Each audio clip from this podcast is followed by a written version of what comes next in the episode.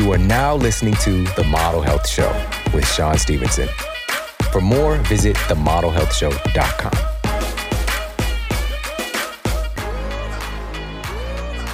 Welcome to the Model Health Show. This is fitness and nutrition expert Shawn Stevenson, and I'm so grateful for you tuning in with me today.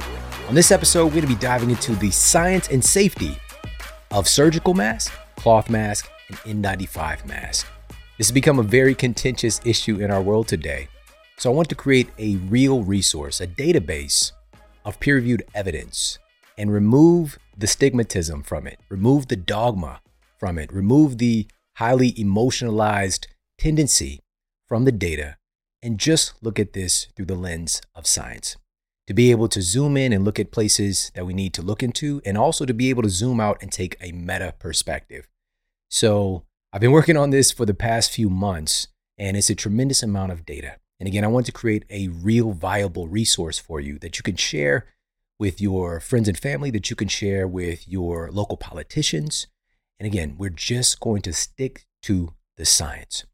Now, contrary to popular belief, there was actually a tremendous amount of peer-reviewed evidence, specifically randomized controlled trials, looking at the efficacy of various types of masks in reducing the spread of infectious diseases prior to the advent of covid nineteen being such a big part of our lives. And one of the best studies, and this was actually published in the prestigious peer-reviewed journal, the B M J, and this was titled A Cluster Randomized Trial of Cloth Mask Compared with Medical Mask in Healthcare Workers. Now, this is looking at a total of fourteen different hospital settings and over sixteen hundred healthcare workers. It's a pretty good sample size. Now, this study randomized the participants into three specific arms of the study. One arm used medical mask or surgical mask at all times on their work shift, while the second group wore cloth masks at all time on their work shift. And the third group, which was the control group, which were allotted to do standard practice, which may or may not include mask use, which we're going to talk a little bit more about that in a moment, but this is our control group. And again, this was a really well done study under these conditions where we have a lot of moving pieces. And obviously, face mask use is a visible intervention, by the way. So this points to the fact that this can't necessarily be a blinded study in the arena where it's taking place, but the laboratory results were blinded and laboratory testing was conducted in a blinded fashion. Again, this is a pretty well done study. Now, here's what the study revealed. The main outcomes measured in the study were clinical respiratory illnesses, influenza-like illnesses, and laboratory-confirmed respiratory virus infections. And the results of the study found the rates of all infection outcomes were highest in the cloth mask group. That's compared to the control arm and compared to surgical mask. In fact, healthcare workers who were wearing cloth masks were thirteen times more likely to experience an influenza-like illness than those wearing medical mask, aka surgical mask. All right, now I highly encourage that if you're listening to the audio version of this, definitely check out the video version of this episode so that you can see everything firsthand. You can see the graphs, because truly when it comes to such a contentious issue like this, seeing is often believing. So again, not two times, not five times, but thirteen times more likely to experience an influenza-like illness when wearing a cloth mask. Now, this study is the first randomized controlled trial of cloth mask indicated, and the results from the researchers actually caution against the use of cloth mask. This is an important finding that should be used to inform occupational health and safety, especially in this clinical setting, but also stretching that out into the population, because now a lot of folks are using cloth masks as a go-to when we're seeing such higher rates of infection. And the researchers were trying to really figure out why this was happening. And they said, quote, moisture retention, reuse of cloth mask, and poor filtration may result in increased risk of infection. Further research is needed to inform the widespread use of cloth masks globally. However, as a precautionary measure, cloth masks should not be recommended. All right, so this is the outcome from this, again, peer-reviewed, randomized controlled trial that took place before all this madness in the world, where folks were a little bit more logical in looking at some of this data. And so I was sharing this at the very beginning, saying, hey, listen, at least let's acknowledge that wearing cloth masks might be actually leaning towards increasing the rate of infections, and not just advocate, because we got to this place where health officials were saying, hey, wear anything. Anything can help. You know, take a, a, a handkerchief out of your pocket, take some old underwear, cut it up, whatever it takes, just wear something. Anything helps. When in reality, if we look at the data, that's not a logical statement to say something like that. And what if we're putting something on our face that might be exacerbating the spread of infectious diseases? As crazy as it might sound, based on our biases, but this is what this particular peer-reviewed, randomized controlled trial indicated. Now, another point of emphasis for this particular study, that people who were just looking to affirm what they already believe, they're going to come back and say, well, the control group wasn't people who didn't wear a mask, right? So we don't know if wearing a mask is going to be effective in this particular clinical trial versus not wearing a mask. But what folks fail to realize is that, yes, this control arm was given standard practice where they can wear a mask in situations that they deem to be necessary. But if you actually look at the compliance in the study, there's a compliance outline, there's detail, there's a graph on this. Compliance was actually significantly higher in the cloth mask arm and the medical mask arm compared with the control group. The control group, literally less than half of the time compared to the other groups, wore a mask. And the data clearly shows that. And actually, again, you have to see this graph to believe it. They were just not very compliant in wearing a mask very often. So this is starting to lean into looking at, hey, what about these folks that aren't wearing a mask or aren't wearing a mask very often versus these two interventions? And we can start to extrapolate some insights from this. Now, this is also important to note. Yes, the rates of influenza-like illness were substantially higher in the cloth mask group compared to the surgical mask and control group, who had, again, significantly lower mask compliance. But, and this is important as well, analyzing the effectiveness of both types of mask as well as the control group against clinical respiratory illness and against laboratory confirmed respiratory virus infection, the researchers stated, quote, outcomes were not statistically significant between the three arms, unquote. Now, this should be the takeaway from a study like this. We've got two things. If we're looking at influenza-like illness, cloth mask can actually potentially increase the risk of infection. But overall, if we're looking at the other things that were tracked, which was, again, clinical respiratory illness and laboratory confirmed virus infection, the outcomes were not statistically significant with any of them. Now, another interesting aspect of this study, if folks, again, one of the big issues today is that people are window shopping. They're skimming. They're looking for headlines. They're looking for bits and pieces of data. And there's this term called cherry picking, but folks who tend to cherry pick are the ones who likely tend to point cherry picking out in other people. When in reality, especially with such a contentious issue, we have to cross our T's and dot our I's. We need to really analyze the data. We really need to sit with it. We really need to play this out and look at things from different perspectives. And if we're not doing that, we're just going to continue to affirm our own biases. And so for myself coming into it, I'm looking at, number one, which masks are going to be effective?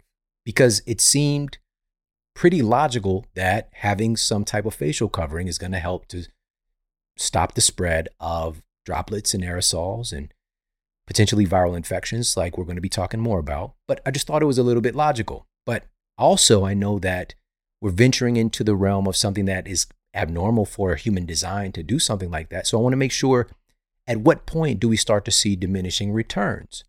At what point do we see that there might be any negative side effects? And so these are all questions that I had as I went into the data, not looking for masks to be bad or good or effective or ineffective. I'm just looking for logic. I'm just looking for truth. And that's what we should all be concerned with, and being able to have rational, healthy conversations about these things, because this issue truly has shifted our world. This is why I wanted to create a focused resource for you on this subject. Now, again, digging in deeper into this well-done clinical trial that we have, here's another aspect that's easily overlooked. The researchers stated that adverse events associated with face mask use were reported in over forty percent of healthcare workers in the surgical mask arm, and in over forty-two percent of healthcare workers in the cloth mask arm, ranging from general discomfort to breathing problems. All right. So nearly half of the healthcare workers in both groups experienced some form of adverse events.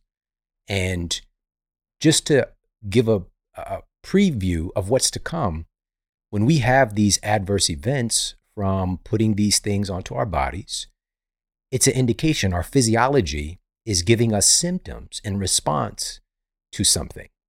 And it is evoking a stress response of some form.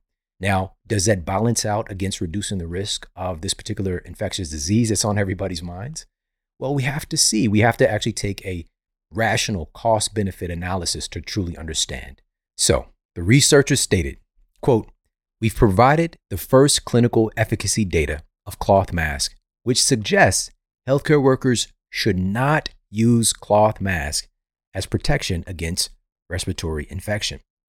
Cloth masks resulted in significantly higher rates of infection than medical masks and also performed worse than the control arm. The controls were healthcare workers who observed standard practice, which involved mask use in the majority, albeit with lower compliance than the intervention arms. The control healthcare workers also used medical masks more often than cloth masks," unquote. Now, here's another really interesting thing. Again, this was done prior to all that's happened in the world.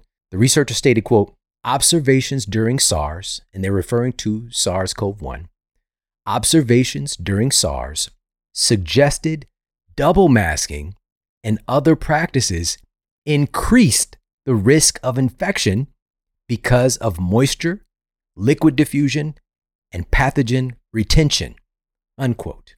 This double masking phenomenon, it's not new.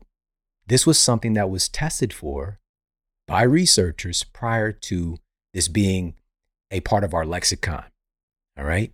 And finally, the researchers stated again, quote, "Moisture retention and poor filtration may result in increased risk of infection with cloth mask, and that cloth mask should not be recommended." Now let's pivot to look at why is this happening. Their hypothesis is that moisture retention and kind of being a vector for pathogens could be a reason why cloth masks are increasing the risk of infection. Well, a two thousand fifteen study conducted by scientists at Oxford University found that, quote, "The accumulation of moisture during prolonged usage may exacerbate this problem by increasing resistance to airflow. Moisture accumulation is also thought to facilitate the movement of contaminants through the material of the mask itself," unquote. Now, this is happening in multiple types of masks. You know, we're analyzing the efficacy of the three main types of masks that folks are aware of today, being cloth mask, surgical mask, that is medical mask, and N ninety-five mask. So again, this study is seeking to explain what's happening when masks are worn for a notable amount of time, how it can start to have diminishing returns and possibly create a higher risk of infection. Now, at the end of this episode, we're going to cover what we can actually do with this information, because this is, again, a very hot topic and something that has, in many senses, created this divide and this politicization of an issue that should be focused on human health. But the health aspect has largely been removed from it, and it's been more about dogma and a little bit more about preconceived notions and a lack of actually looking at and understanding real peer-reviewed evidence. So again, at the end of the show, we're going to talk about what we can actually do with all this data. Now we're going to move on to a meta-analysis of nineteen randomized controlled trials, all right? nineteen randomized controlled trials. These are really the upper echelon of peer-reviewed studies. We'll talk more about the distinction of randomized controlled trials versus everything else coming up in a bit, but this is a very good data set for us to extrapolate some information from. Now, this was actually compiled post COVID nineteen hitting the scene, but gathering data that was already present from years of, again, randomized controlled trials.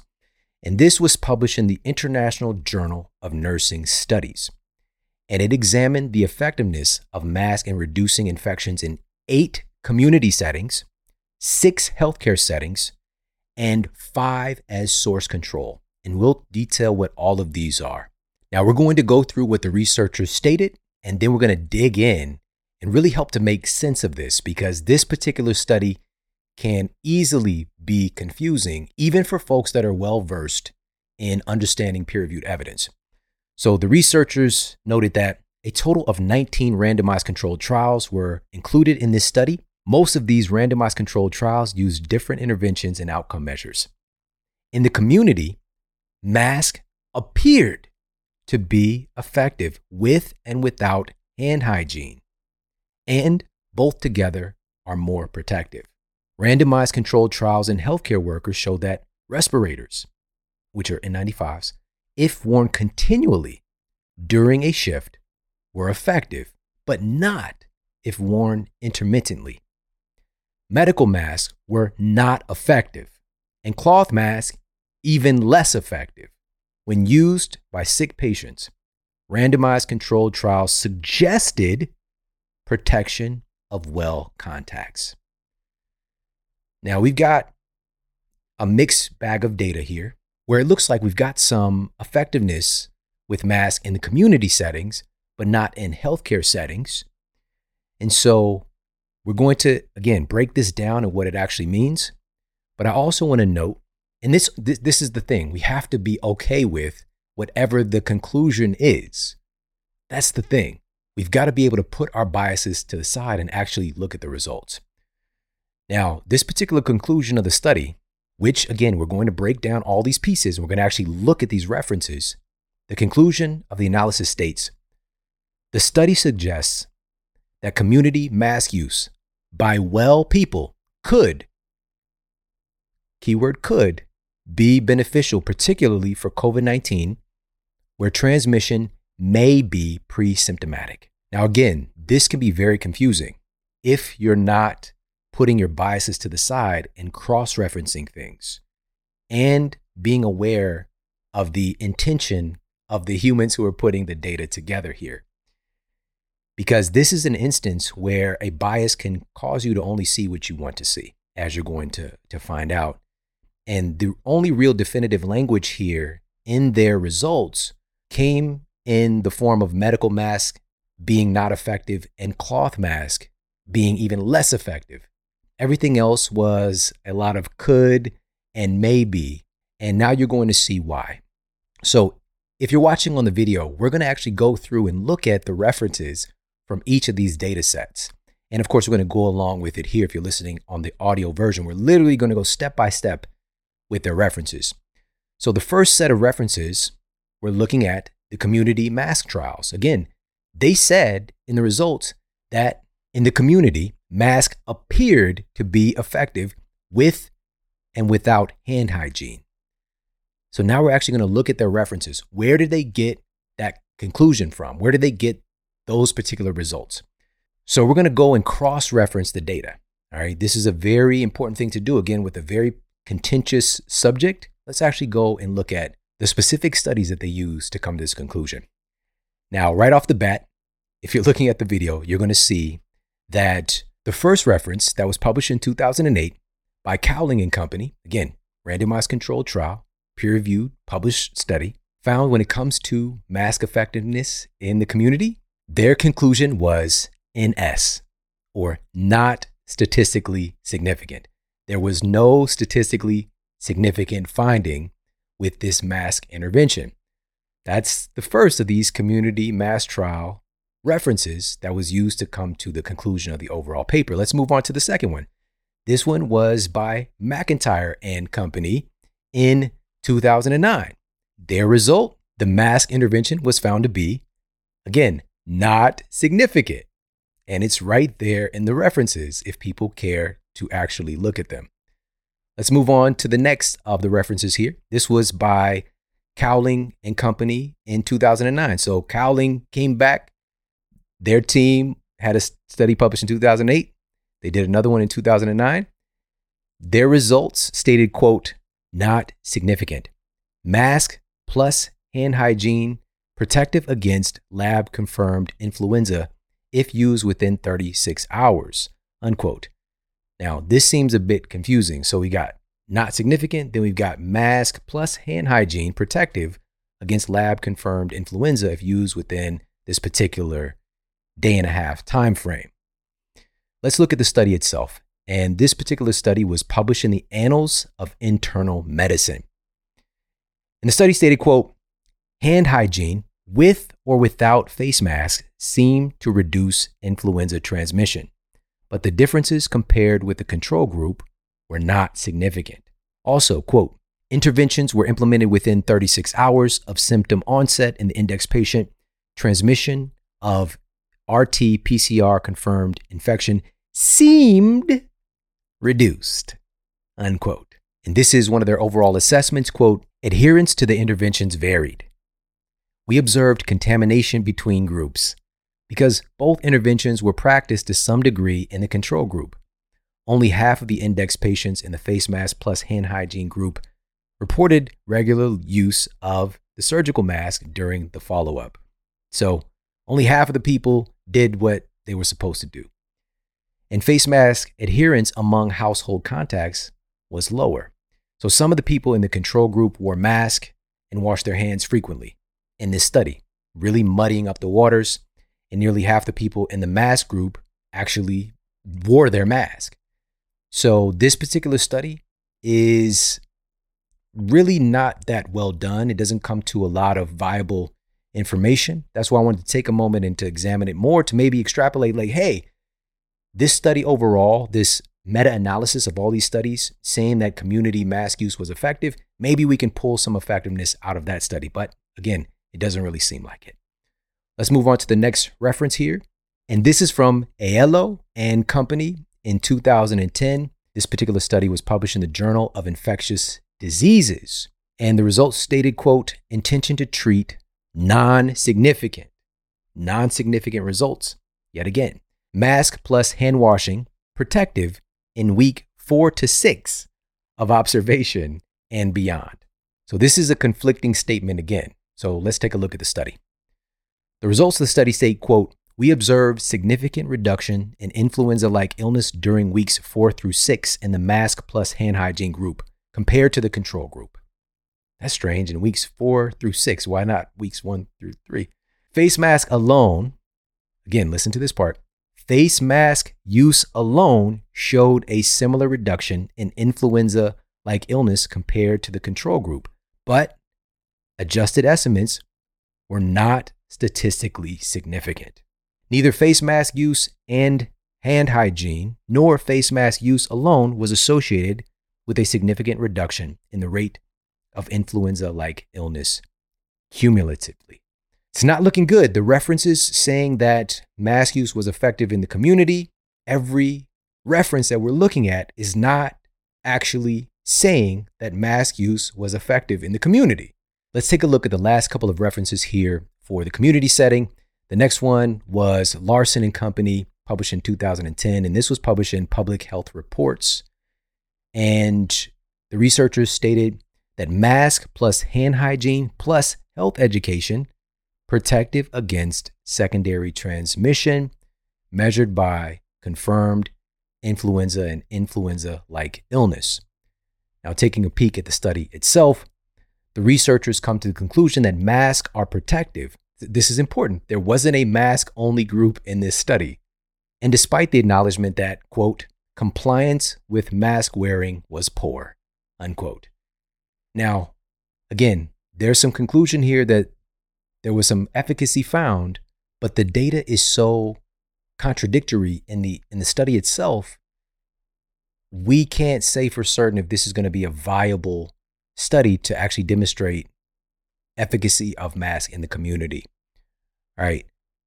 We've got Zimmerman and company published a study in two thousand eleven, and the researchers concluded no significant difference in confirmed influenza infection. Yet again, Seuss and company in two thousand twelve.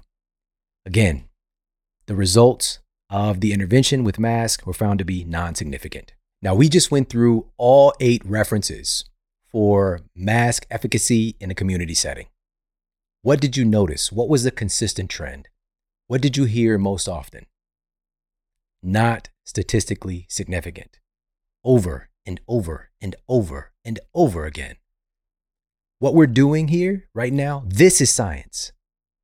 This is examining the evidence and coming to a rational conclusion.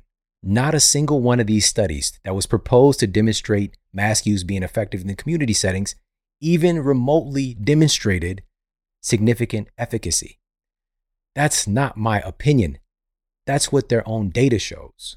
If it was different, that's okay. I'd be all for it. I'd be wearing a mask right now on this show. But that's not what the data indicates. So at least to record this, I'm not mask bound. And realistically speaking, even if we could fight and claw and try to find some small instances of efficacy in mask being protective in that series we just went through, the majority of the studies say point blank, they're not effective and or they have no significant benefit. All right, so that's for the community setting. Obviously, this meta-analysis of all these different randomized controlled trials looked at multiple settings. So that's the community setting. And the crazy thing is, again, the researchers who put this information together, once COVID hit the scene, they stated that in the community, masks appeared to be effective with and without hand hygiene. And that's simply not true. I don't know why they did that or what they were thinking, but that demonstrates to me researchers coming in with a strong cognitive bias and looking for things that aren't actually there or ignoring things that don't fit their belief system. And to be a good scientist, you've got to be able to check your biases at the door and look at the data like a logical, rational human being and be willing to be wrong as well. So now we're going to take a look at the, the healthcare setting in this big meta-analysis of multiple randomized controlled trials. Now, the first one was published in two thousand nine by Jacobs and company, and it was published in the American Journal of Infection Control. And the benefit of mask in this trial, as the report states, it's N S, or not statistically significant. Again, taking a peek at the actual study, the study states, quote, face mask use in healthcare workers has not been demonstrated to provide benefit in terms of cold symptoms or getting colds, unquote. That conclusion is consistent with the findings of most of these references that you're seeing. But here's another interesting observation. When they tested for it in this particular study, not only were the masks not effective, but, quote, subjects in the mask group were significantly more likely to experience headaches during the study period, unquote. Now, obviously, common causes of headaches in this particular context where we have an intervention, where we have something covering our breathing pathways, this could be ranging from, if we're talking about the, the cause, because that's the symptom, anywhere from excessive stress impacting the nervous system and or the endocrine system to abnormalities in oxygen exchange to acute inflammation. We can't really identify what the root cause is in the particular patients or the particular participants, but we could start to question, like, they're having the side effect of a headache. What's the underlying issue? Is this intervention hurting them? And how serious is it? Now, moving on to the next reference. This is published in two thousand nine by Loeb and company, and it pitted surgical mask versus N ninety-five mask without any control group and found, quote, no significant difference between surgical mask and targeted N ninety-five mask. That's interesting because N ninety-fives are really touted to be superior to surgical masks in this context. And we're going to talk more about that, but here in this instance, they found no significant difference between the two. Moving on to the next reference, published in two thousand eleven in the peer-reviewed journal Influenza and Other Respiratory Viruses by MacIntyre and Company, found continuous N ninety-five protective against clinical, viral, and bacterial endpoints. All right, we got, we got something that is demonstrating some effectiveness here. Let's take a look at the study itself. Now, this was primarily a comparison of medical mask versus N ninety-five mask versus fit-tested N ninety-five mask. All right, so we don't have a control group here that's not masking. So when we're saying we got some effectiveness, effectiveness, you know, versus what? We're just looking at effectiveness within the triage of mask interventions. The primary findings, looking at clinical respiratory illness, influenza-like illness, and laboratory-confirmed respiratory virus infections were, quote, non-fit-tested N ninety-five respirators were significantly more protective than medical mask against clinical respiratory illnesses, but no other outcomes were significant. So one out of the three were significant, all right? Now, just to be clear, this was a non-fit-tested N ninety-five demonstrated more effectiveness than the surgical mask, just in one out of three categories.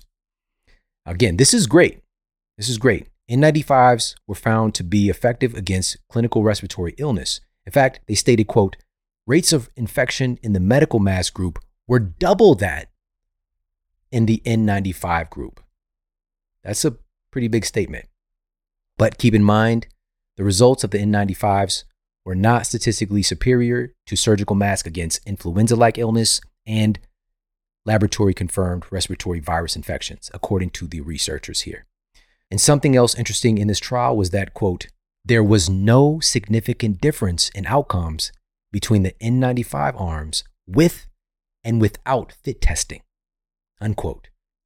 This is a very, very important takeaway from this particular study. Again, if we're looking at the data, a lot of folks believe that the fit-tested N ninety-five is going to be far superior than the non-fit-tested N ninety-five, but this randomized controlled trial says otherwise.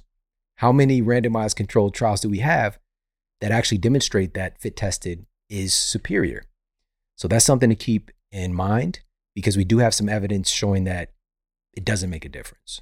Now, another reference, which is a similar study from MacIntyre and Company in two thousand thirteen, published in the American Journal of Respiratory and Critical Care Medicine, this time adds in targeted use of the N ninety-five compared to medical mask or continuous use of the N ninety-five. So you got targeted use of the N ninety-five where the healthcare worker is putting on the N ninety-five just in situations where they feel it necessary and then not having it on other times. You got continuous use of the N ninety-five in this trial.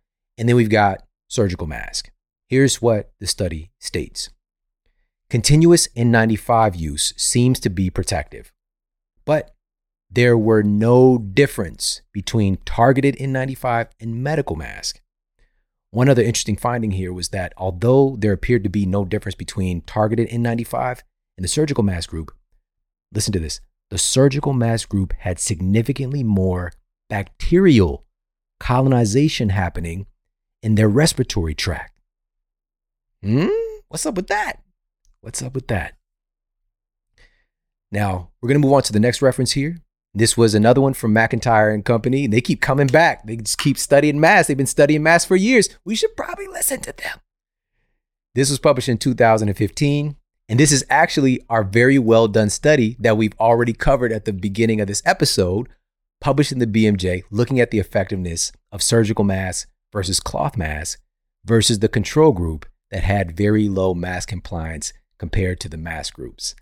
All right, so MacIntyre just cracked the code. They came up with something really viable, finding again that with clinical respiratory illness and laboratory-confirmed respiratory virus infection, the effectiveness of surgical mask, cloth mask, and the control group using general practice with substantially lower mask-wearing compliance quote, outcomes were not statistically significant between the three arms. But the standout outcome from that study again was people wearing cloth masks were thirteen times more likely to contract an influenza-like illness than people wearing surgical masks, and also significantly higher than people in the control group who had very low mask compliance. So using this study as a reference for this meta-analysis, again, what we're looking at is the references in a meta-analysis of nineteen randomized controlled trials published in the International Journal of Nursing Studies. This study that we just mentioned, published in the B M J, the one that we mentioned at the top of the show and went through, this is probably the reason that the researchers here in this particular meta-analysis stated that medical masks were not effective and cloth masks even less effective, right? Medical masks not effective, cloth masks even less effective. So if something's not effective, we'll just say that it's zero. Less effective than not effective, that's like negative, right? So that's like, this is a problem. If we really look at this rationally, how can something be less effective than not effective? That sounds bad. All right, so we've got one more reference here for healthcare settings. This was published in two thousand nineteen by Radonovich and company, published in the Journal of the American Medical Association. And it stated, quote, among outpatient healthcare personnel, N ninety-five respirators versus medical masks as worn by participants in this trial resulted in no significant difference in the incidence of laboratory confirmed influenza, unquote. Are you seeing the trend here? Again and again and again, the study's own language, no significant difference, no significant difference. And so to outwardly state otherwise, after examining all this data, again, something doesn't really add up. Now, we've got one more data set to look at. So we looked at the community setting, we looked at the healthcare setting. Now we're gonna look at the final data set, which was source control mass trials. And source control, in this instance, source control refers to the use of masks to cover a person's mouth and nose and to help reduce the spread of large respiratory droplets to others when the person talks, sneezes, or coughs, right? So it's controlling the source of where it's coming from. And it appears to be obvious that blocking one's mouth and nose would prevent the spread of bacteria, viruses, and other microbes. It just seems logical, right? But here's the thing. These entities, if we're talking about bacteria, viruses, fungi, and other microbes, these entities don't really operate on the obvious. And that should be obvious today more than ever. In fact, they operate in a way that defies surface level logic altogether. In reality, the actual size and capability of a bacteria or virus would shock a lot of people if they take the time to really think about this and, and kind of imagineer what this looks like. So we'll just use the size of a human hair for comparison. A single strand of human hair is about eighty micrometers in thickness. Okay, so eighty micrometers is so tiny it's measured in micrometers. To get to the size of a single bacteria, you have to divide the width of a hair by forty, because a single bacteria cell is just two micrometers in width. All right, so it's very, very small. Now, here's where it gets really uncanny is when you look at the size of a virus particle. A virus particle is actually too small to be measured in micrometers. They're actually measured in nanometers, okay? And at the size of about seventeen to one hundred forty nanometers, you can actually fit hundreds or even thousands of virus particles into a single bacteria cell. Again, thousands of viruses can fit into one single bacteria. These pathogens are inordinately small, and the protective pore size of conventional cloth and surgical masks are literally gigantic. They're ginormous compared to viruses. Now, the potential benefit of a mask is centered on the very limited hypothesis that if we simply attempt to block aerosols and droplets from coming out of the human body, you can stop the spread of infectious pathogens. I said hypothesis intentionally because, again, we're going to look at how this actually works out in reality, because these are source control references. These source control references in this study are looking at the superficial, observable control of aerosols and droplets, but it's not nearly as relevant or valid in establishing the clinical endpoints of whether or not people get sick. That's the thing. That's what's missing. So we got to keep this in context. Source control matters, but does it actually stop people, stop other people from getting sick? Now, right off the bat, one of my issues that I would like to bring forward is the tendency to ignore basic laws of physics when it comes to speaking into a mask, coughing into a mask, et cetera. In particular, we're talking about the majority of masks that folks are using are cloth and surgical masks. And what happens when you're talking, when you're coughing, sneezing, et cetera, there is a tremendous amount of aerosols and droplets that are spraying above the mask, under the mask, out the sides of the mask, and yes, a notable amount of projections go through the mask, especially if worn for longer periods, right? And not to mention the trillions, trillions of virus particles that are literally just teeming on your body. You know, if somebody's got a mask on, you know, all over their face, all over their skin and their hair and their clothes, you're walking around like Pigpen from Charlie Brown. You've got a cloud of viruses that are just, they're just always hovering around you.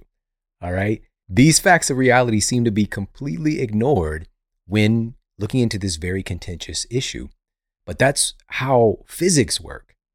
And also understanding that when we place this object over our breathing pathways, they do in fact become a traveling vector for pathogens. And that's just what is.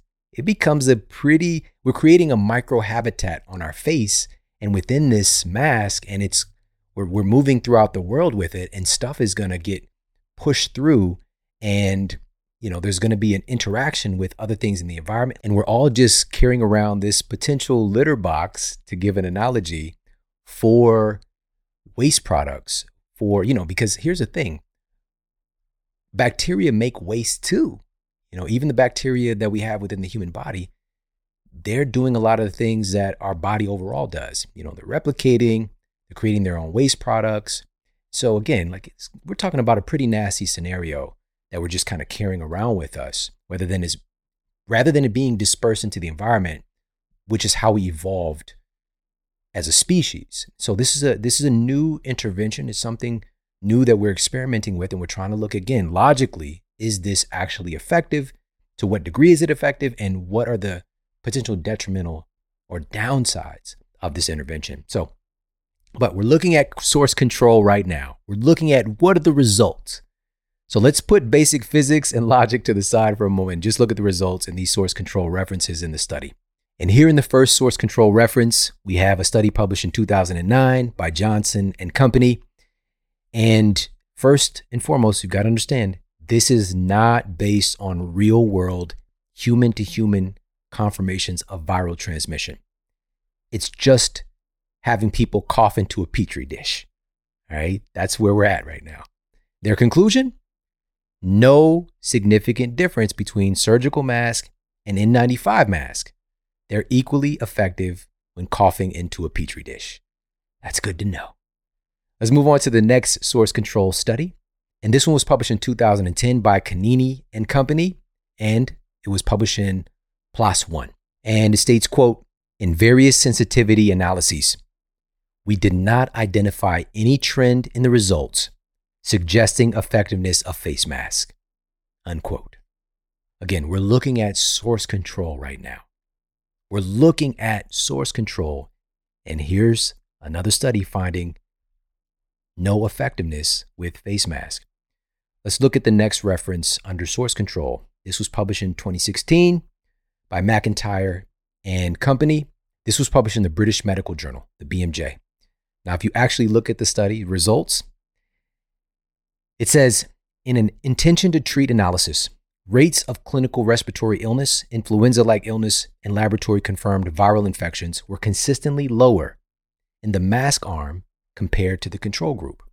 Although not statistically significant, a post hoc comparison between the mask versus no mask groups showed a protective effect against clinical respiratory illness, but not against influenza-like illness and laboratory-confirmed viral respiratory infections. This is good. We've got a little bit of efficacy here with mask versus a control group in this context. Again, the results were not statistically significant, but we've got something. The next source control reference was published in twenty fourteen. We got Bereshid and company, putting mask on a tiny group of pilgrims and no mask on other pilgrims. Again, it's a tiny data set. It stated, quote, laboratory results do not show any difference between the two groups, unquote. Here we are at the final one of our source control references, published in twenty twenty by Lung and company. Again, it's not this one. Listen, it's not based on real world human to human confirmation of viral transmission. It's just having people cough into a collection device. Here's what the study found. Quote, coronavirus found in exhaled breath of no mask subjects, but not in mask wearers. Again, they were using a collection device, whereas directly in front of them, having them cough a few times to get this particular result or this particular outcome. Now, it's not accounting for basic real world scenarios like the diminishing returns based on duration of the time the mask is worn, the droplets and aerosol spraying out the sides of the mask, and most important factor, which is, do you actually see other people getting sick when wearing a mask versus not wearing a mask? Now, based on the data that we've already covered, to reference this study is just grasping for branches, because nearly every one of these references that we've covered, we've literally gone through every single one of these references in this meta-analysis. Nearly every one of these references concluded some version of no significant difference. So how on earth do you get to a conclusion where the researchers doing the meta-analysis state that, quote, the study suggests that community mask use by well people could be beneficial, particularly for COVID nineteen, where transmission may be pre-symptomatic, unquote. How do you get to that conclusion based on your own data? That's not good science. That's not ethical. The data doesn't say that. In fact, it says the opposite. And we have to stand for logic. We cannot solve these issues if we're not being logical. And so now here's, again, I want to reiterate this. If it was reversed, I would care not. As a scientist and a logical human being, if it, if the data says that masks are doing all these wonderful things from what we just covered, amazing. Mask it up, wonderful. But that's not what the data says. And we have to have the intelligence to acknowledge that. Again, this is an instance where a bias will cause even well-meaning researchers to see what they want to see and not actually see what's present in reality. Now, we've got to ask ourselves, where are we doing this in our own lives right now? There's a lot of things that are separating us, that are dividing us, that can seem very illogical from both camps, because people who are very strong advocates for mask and touting studies that mask, like, you know, they'll just say the data is clear. It's clear that masks are effective. They truly believe that, and they think that the other group is completely illogical. For me, I'm sitting here in the middle of the balance beam, just looking at the data. That's all I care about, and doing what's most effective and efficacious for our citizens. Now, where do folks get this idea that masks are incredibly effective and that the results are clear? This is one of the things that you'll hear on major media, health officials. Masks are clearly effective. Studies show that masks are clearly effective. What studies are they using? So let's take a look at where this information is coming from, because what we just covered are randomized controlled trials.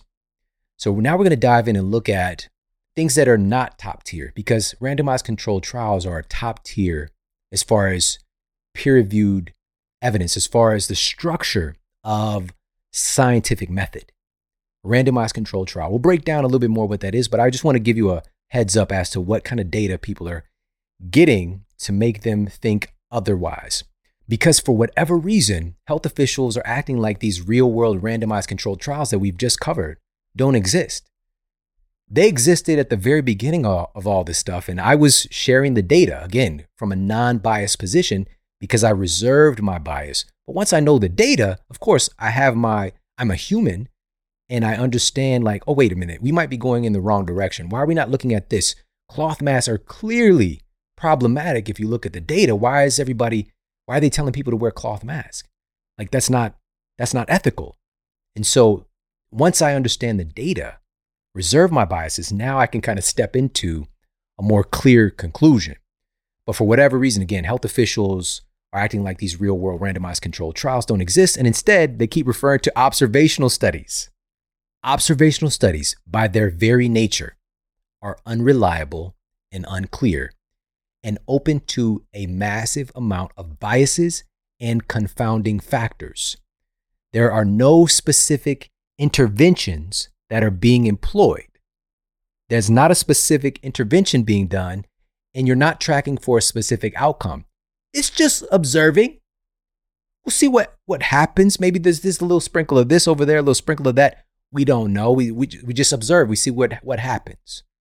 And so you can literally just come up with things that sound good, really, with observational studies. Now, here's the thing. An observational study can yield some great hypotheses that we then go and test with a randomized controlled trial.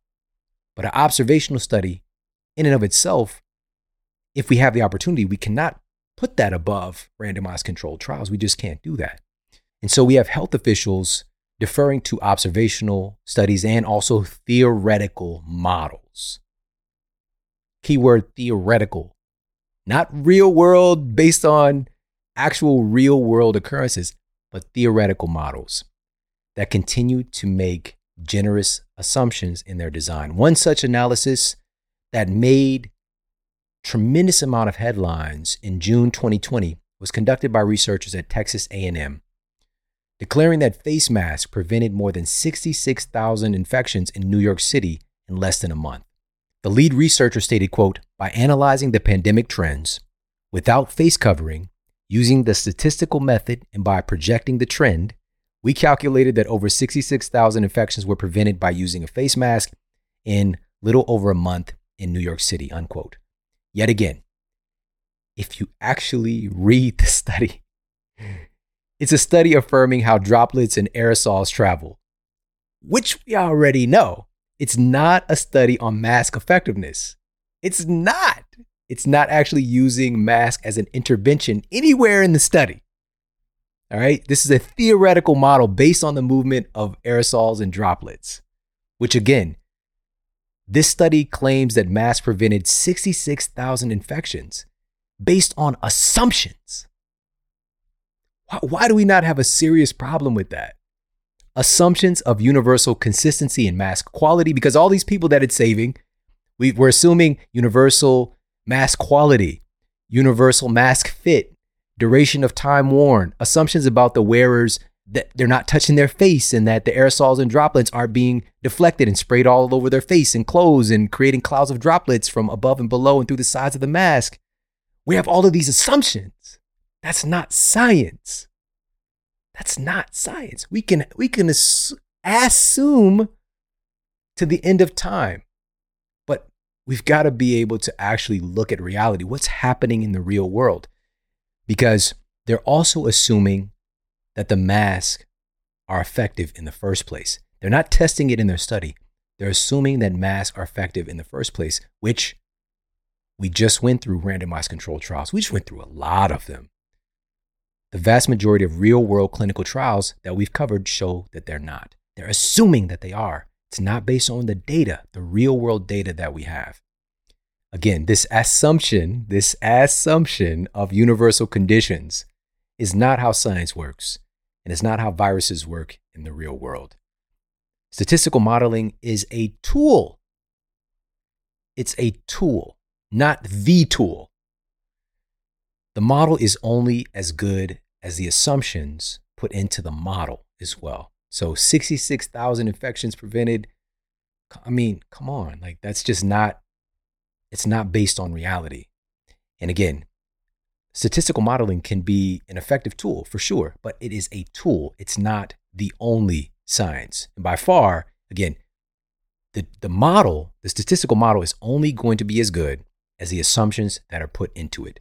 And by the way, if you actually look at their graph in this particular study, their gross estimates also fail to differentiate the effects that shelter in place and social distancing mandates had versus wearing masks in public. In fact, the infection rates were already trending down when the stay-at-home order mandates were in place. And this suddenly gives unsubstantiated credit to the face mask, right? Which again, you see the trend going down and that's already taking place. But here's the thing. This is the point, because even that, that still can be debatable. But here's the point. Even with the mask mandates being firmly in place, and you see this trend going down, and this is their, they're firmly in place in N Y C, high level of compliance. We know what happened after this report was published. The cases of COVID nineteen exploded again. They skyrocketed yet again. All right. So this was like grabbing this piece of data out of a, a moment in time and saying, hey, look, we, we implemented the mask mandates here. The trend is going down. But then what happened? Well, guess what? You don't hear about this study anymore. It was getting passed around. Health officials were citing this study. You know, my friends and colleagues were citing this study. And now it's been completely disappeared from the conversation. There's been a hitman sent out, took it out. It no longer exists. But with the internet, it lives on. Especially, again, make sure that you're watching the episode, the video version, at themodelhealthshow.com forward slash mask science. All right. It's going to be exclusive on that platform. You know, again, being that's it's such a, a contentious and debated topic with a lot of censorship surrounding it. Unfortunately, just talking about real world peer-reviewed evidence and sharing the science. Unfortunately, it's it's a crazy time that we live in where this information gets suppressed and gets censored, because in truth, when I shared this data initially, and it was something that I invested a lot of time and energy and resources into, YouTube, which is one of the biggest platforms in the world. You know, if we're not just talking about for video, but just for as a search engine, the video itself was well pro- produced and it had all this incredible peer-reviewed evidence. And it was a, about a fifty-one minute video, fifty, fifty something minute video. Within about twenty, thirty minutes, YouTube took it down. They clearly, they didn't even look at the data. They didn't, it, it, it was really heartbreaking for a moment, but then it just inspired me even more, because right now we have an opportunity to look these situations in the face and to say, no, I will not allow my voice to be silenced, to get more creative and more supportive and affirmative, to find creative ways to reach people and to get this information out into the hands of more folks. Also, about a month ago, I received a notice that another video that I took time to be very careful about and my dictation of the data and published it on YouTube is one of our biggest videos where I kind of sandwiched this data into an episode. And sure enough, it was up for about a year, and I got a notice a couple weeks ago that YouTube took it down. And the notice was sort of like, hey, you probably didn't know that you can't talk about this, so we're not going to put a strike against you. We're just going to take it down. Just removed it. And, you know, these are things that I've been somewhat battling against, but for me, I'm not even battling against these entities. You know, it's a it's a battle of our minds to be able to, you know, stay true to our our mission, you know, and to and to stand up and to operate in integrity, even when it seems like the world might be going crazy around you, because it's it's very strange that we would have a time where our our country is built on the premise of freedom of speech. And we have a situation where our government is working in tandem with these regulatory agencies, with these social media platforms, to censor our freedom of speech under the guise that it's protecting citizens from getting bad information or, or misinformation or disinformation and these different labels. But the problem is, who gets to decide what the misinformation is? Because as we've already gone through, the real-world randomized controlled trials that were published that are being used to enforce mandates, is that the actual misinformation? Because the framing of this study that we just covered by, again, probably well-intentioned researchers at Texas A and M, saying that if people were wearing masks, we're saving all these lives based on our theoretical model, that could be easily, much more easily framed as misinformation than the randomized controlled trials that I've been sharing since the very beginning. Now, another one of these low-quality studies, and this was actually highlighted by major news sites. This was used by health officials. We're quoting this. And so again, major, major news sites published this. This is one of the headlines. Quote, surgical mask can reduce the spread of COVID nineteen by up to seventy-five percent. But if you actually examine the data, you'd find that the courageous study participants in this study were hamsters. These little fellas were the ones tasked with protecting everybody from COVID nineteen. Now, again, when you hear that headline, when the average person sees the tweet from their health official that mask, again, quote, can reduce the spread of COVID nineteen by up to seventy-five percent. Woohoo! Eureka! Another affirmation. So hamsters were injected with COVID nineteen and then placed into cages in plastic boxes next to another cage of uninfected hamsters. The cages were separated by a hole because, of course, we're trying to simulate real-world conditions. In some parts of the study, they put a surgical mask between the hole. Other times they didn't. These were the conditions that they came up with the seventy-five percent effectiveness figure. The lead researcher in the study stated, quote, in our hamster experiment, it shows very clearly that if infected hamsters or humans, especially asymptomatic or symptomatic ones, put on masks, they actually protect other people.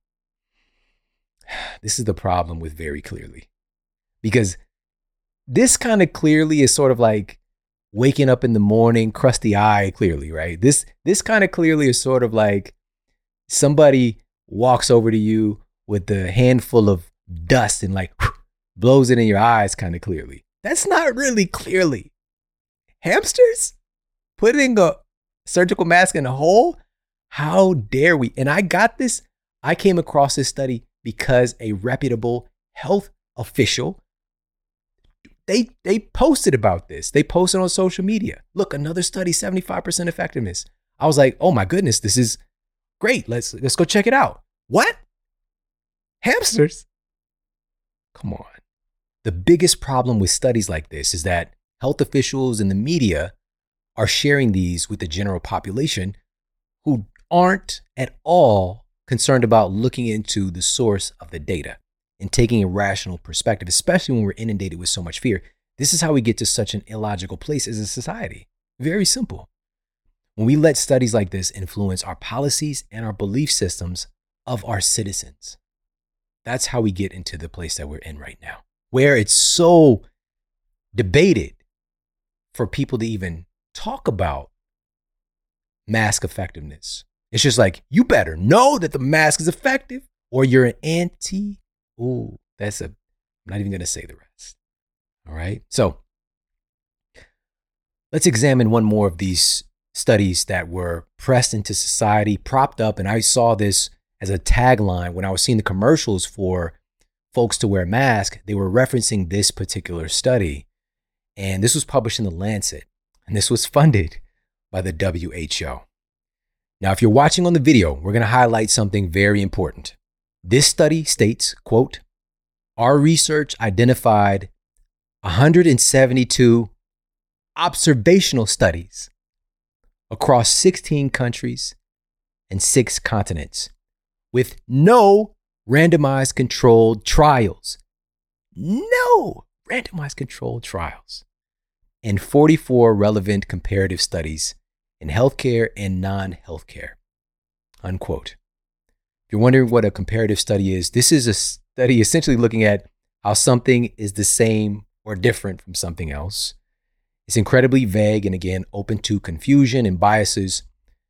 As mentioned before, observational studies by their very nature are unreliable and unclear. There's no specific intervention being employed, and they're not actually looking at a specific outcome.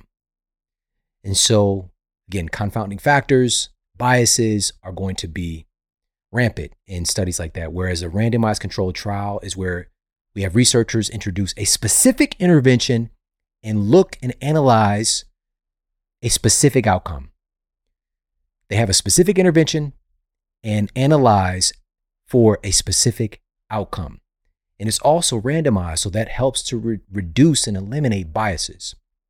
And so for me to even take the time to acknowledge a study like this compared to the data that we have, it's really not going to be a viable use of my time if I have randomized controlled trials to look to. But regardless, because this is such a debatable issue and there's so much, so much of a divide taking place, I did. I went and dug in, spent a tremendous amount of time going through the references. It's a lot. Again, one hundred seventy-two observational studies. Wow. And I did a targeted masterclass episode looking at this Lancet study. And you can see that at themodelhealthshow.com forward slash mask facts. All right. So not mask science, mask facts. That's where you'll see the original Mask Facts documentary and also this masterclass session, looking at some of the updated data and going through and breaking down this Lancet study, which again is looking at a hodgepodge. Truly, once you see all these references, it is insane.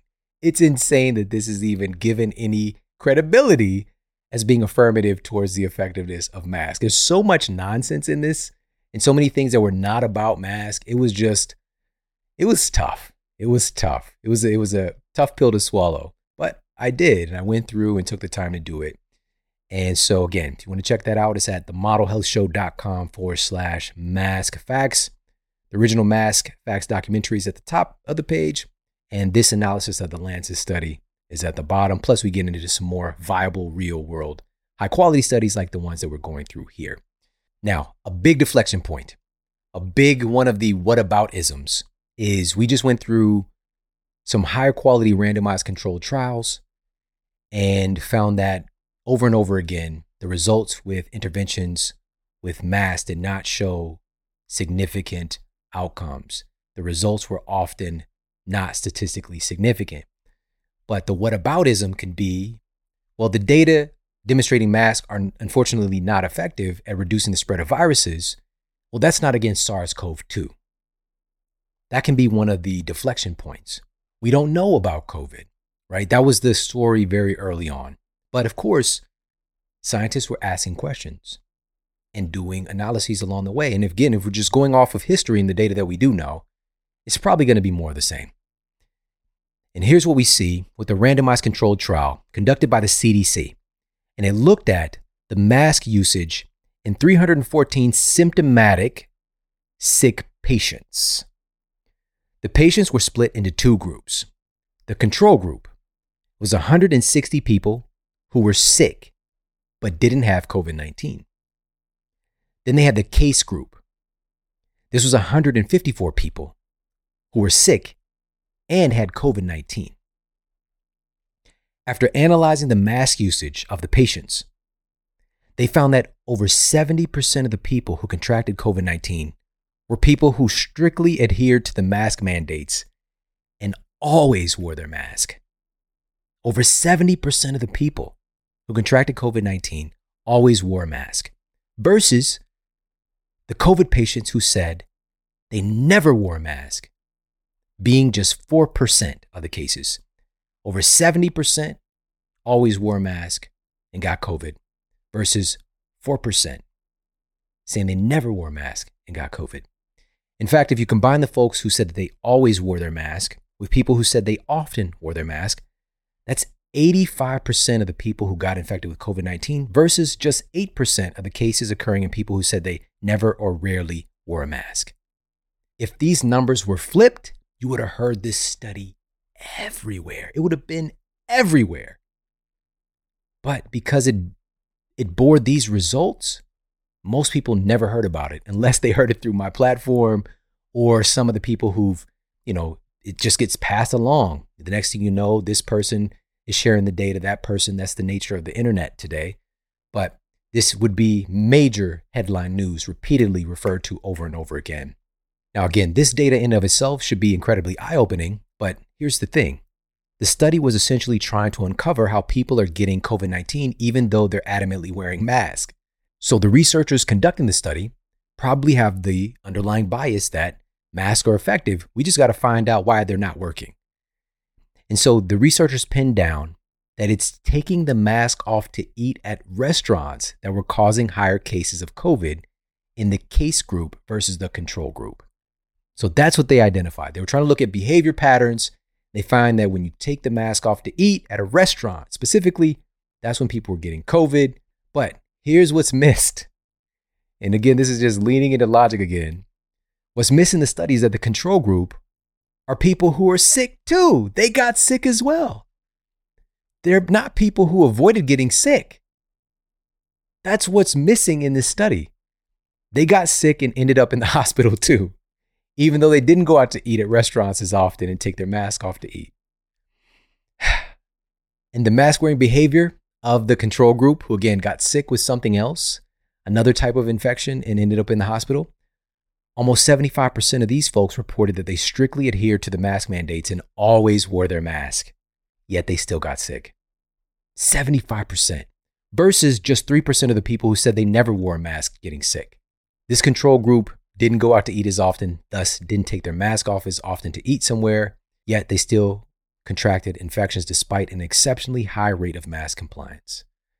So we do have some data on COVID nineteen, and that data is continuing to expand. And you would think with such a contentious, hot topic and highly debated issue that our government would have put some studies in place, you know, our, so our regulatory agencies, our public health agencies would put some studies together. Why have we not had that? Instead, what's being passed around right now and what inspired this episode is the Bangladesh study.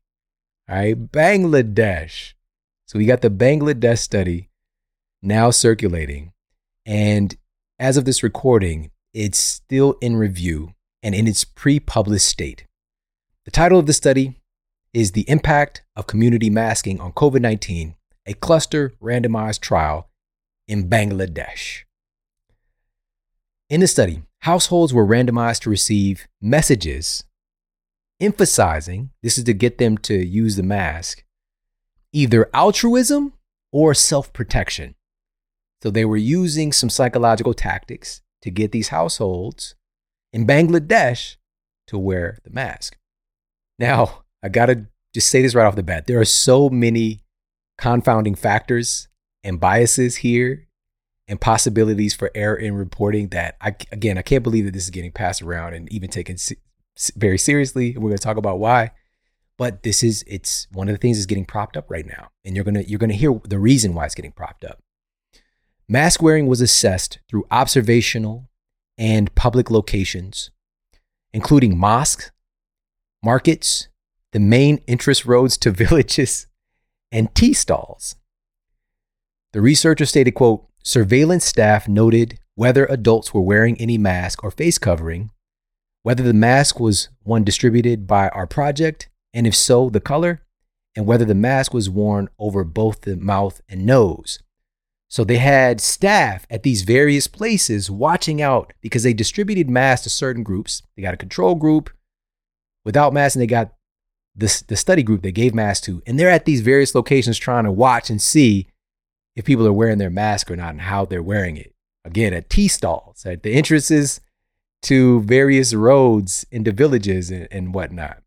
Now, to minimize the likelihood that village residents would perceive that their mask wearing behavior was being observed, right? So, so they don't know somebody's watching me, let me do the right thing that I'm told to do. To minimize that likelihood, the surveillance staff were separate from mask promoters, the people who are actually promoting and giving out the mask. So and they wore no identifying apparel, the surveillance staff, while passively observing the mask wearing behavior. All right. So these folks are essentially spy kids. All right. They're hiding out. They're mask spies. They're hiding out. They're they're not. They don't have any identification. They're hiding out in various places to see if people, as they're walking into the the mosque or they're entering the village from a road or at the tea stall, whatever the case might be, they're seeing who's keeping up their end of the bargain and wearing the mask. And there were some other ridiculous variables in this study as well. For instance, sixty percent of the people tracked with a supposed COVID-like illness said they didn't want to be tested. Yeah, I'm sick, but you can't test me though. And I'm saying this because in the study, they noted that more participants in the control villages reported incidents with COVID-like illnesses compared to participants in the intervention, the mask intervention villages. But again, most people weren't tested. So again, they're kind of highlighting like, hey, we had this intervention and it looks good, but we have this really strange variable of people saying they don't want to be tested because it's Bangladesh. Even still, here's the results they found with this metaphoric gumbo of potential confounding factors, looking at interventions with surgical mask, cloth mask, and the control group with no mask. The researcher stated, quote, "We find clear evidence that surgical," there's that word clear again. "We find clear evidence that surgical masks lead to a relative reduction in symptomatic seroprevalence of eleven point two percent. Which again, this is their definition of clear evidence. And they stated, quote, "For cloth mask, we find an imprecise zero benefit." All right, imprecise zero. So basically it's reaffirming what we already know. Cloth masks are trash, and surgical masks maybe offer a tiny bit of benefit. But again, the majority of peer-reviewed randomized controlled trials shows no significant difference. Now, another aspect of the study that if people aren't, if they're just taking the headline that this Bangladesh study finds that surgical masks are effective at reducing the spread of COVID nineteen. That's the headline. That's what spurred this compilation, this resource for you, is because I saw this again. This here's this trend again. A new study comes up, and it's just it's shocking how terrible these studies are. We have all these well done studies that are just completely ignored. And here's another thing: if you actually dig in and look at the study, this is what took the cake for me.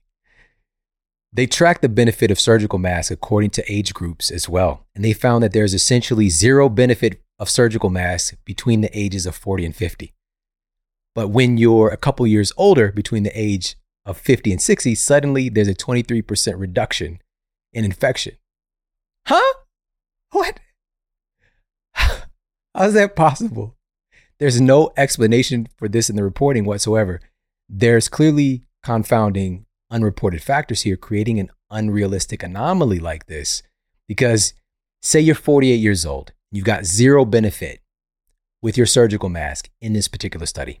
But then your fifty-first birthday hits. And surprise, you suddenly have twenty-three percent reduced risk right now from wearing that same surgical mask.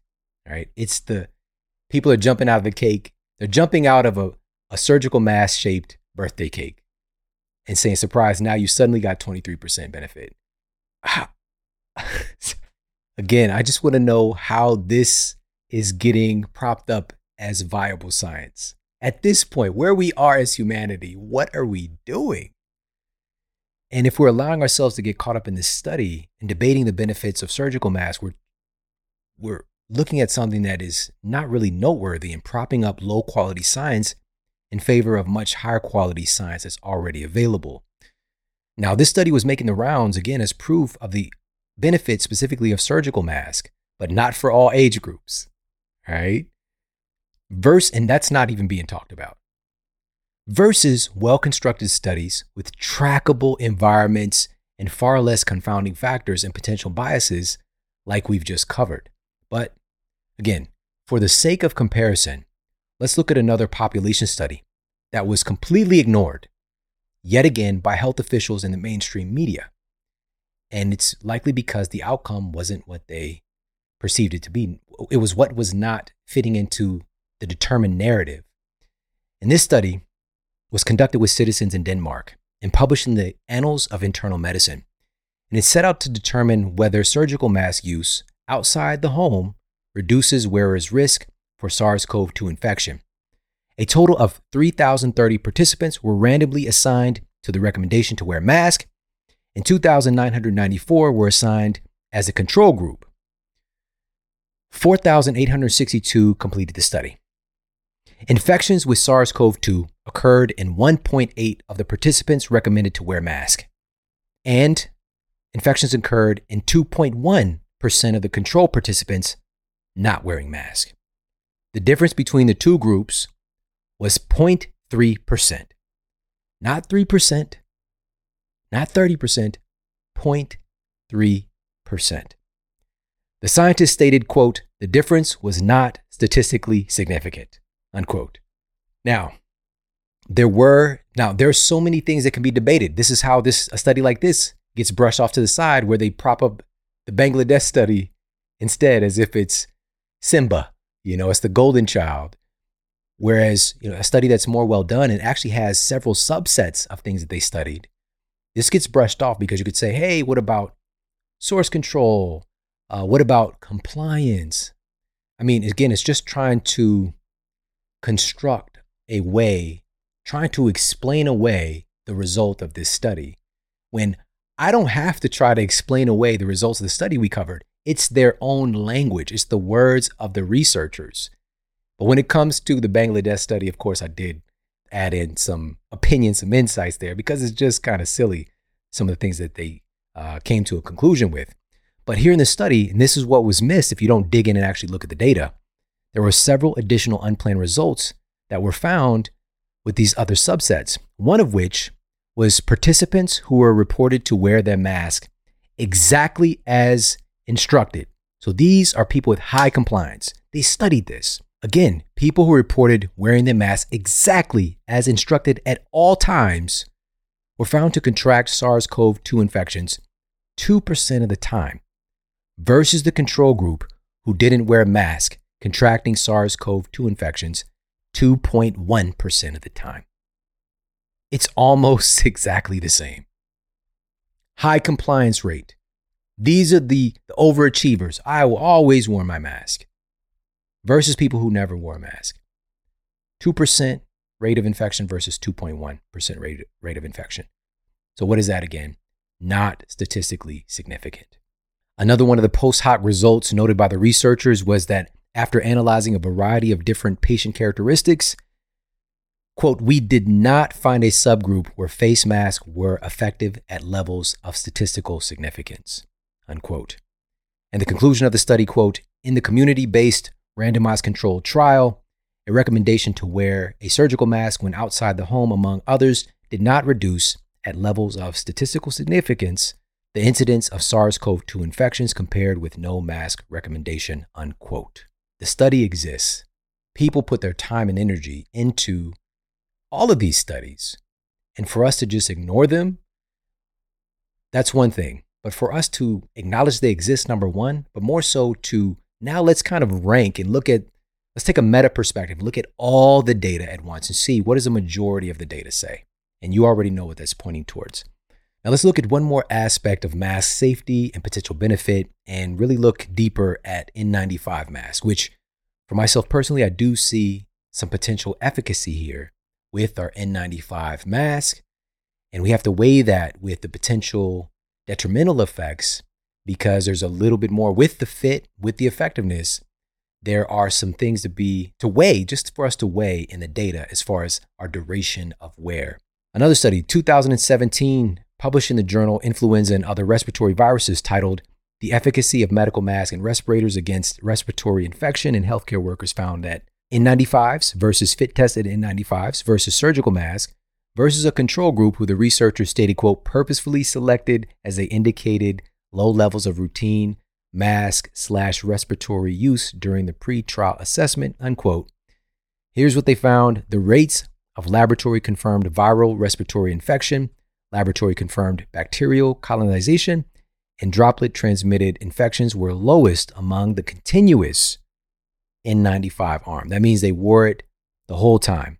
But what was most surprising for me in this study was how the targeted N ninety-five group and the surgical mask group continued to have higher rates of infections versus the control group.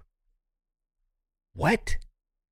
What I found most interesting about this study is the dramatic increase in bacterial infections seen in the targeted N ninety-five group and the surgical mask group versus the control group, who had low rates of mask use.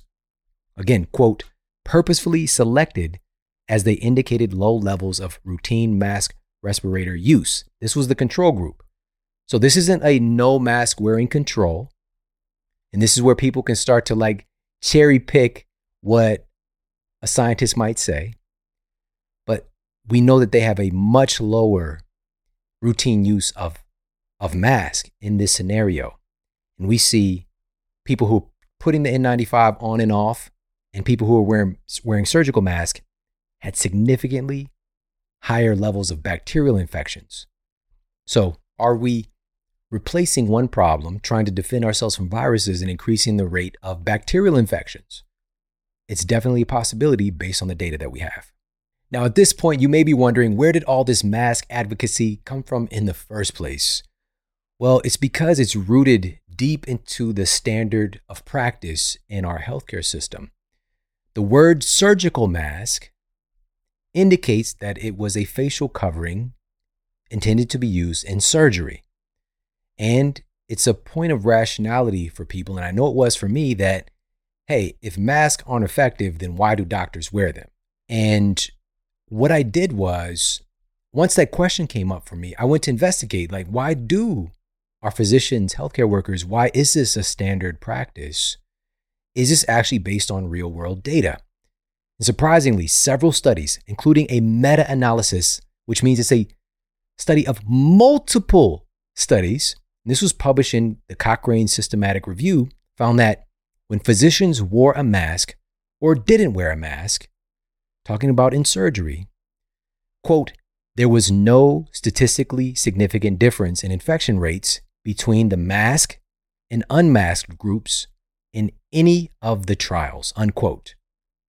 Look, again, this is looking at multiple studies. They're not, they don't have anything to gain by sharing this. And again, this is pre-pandemic times where it's such a, a debatable and contentious and polarizing issue. So they can just say, hey, look, we looked at this behavior and this is what we found. This is interesting.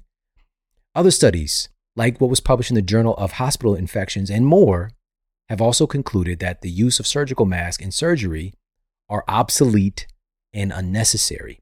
Researchers at the Center for Infectious Disease Research and Policy summarized it by stating, quote, clinical trials in the surgery theater have found no difference in wound infection rates with and without surgical mask. Despite these findings, it has been difficult for surgeons to give up a long-standing practice, unquote. Now, you may be like, I don't want a doctor operating on me without a mask on. And that's fine. We're talking about a personal choice, but you've also got to ask yourself, where did that conditioning come from where that's even a thing, where a surgical masked doctor is even a thing? And is it grounded in reality? And is it based on science or is it based on tradition? Because if it's not based on science and is based on tradition or doing a certain thing, just because it's like what I've always done, it reminds me of the baseball player Nomar Garcia Parra. Played for the Red Sox at the time. He he was called Nomar Garcia Parra, all right?